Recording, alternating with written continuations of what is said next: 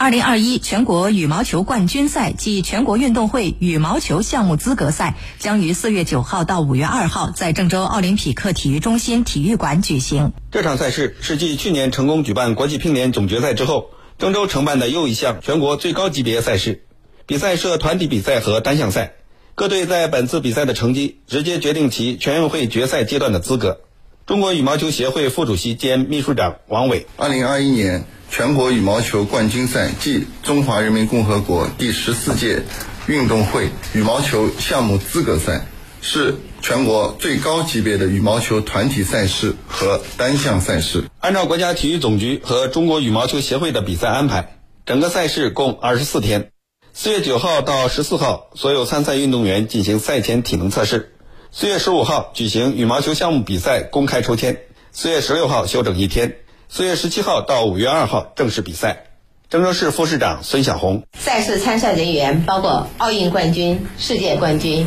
前国家队队员、现役的国家队球手、世青赛冠军、亚青赛冠军、国家二队主力队员，以及全国二十八支参赛队的十五岁以上优秀的羽毛球运动员。中国羽毛球协会副主席兼秘书长王伟，这次比赛呢，竞争也会非常的激烈，也会非常的精彩。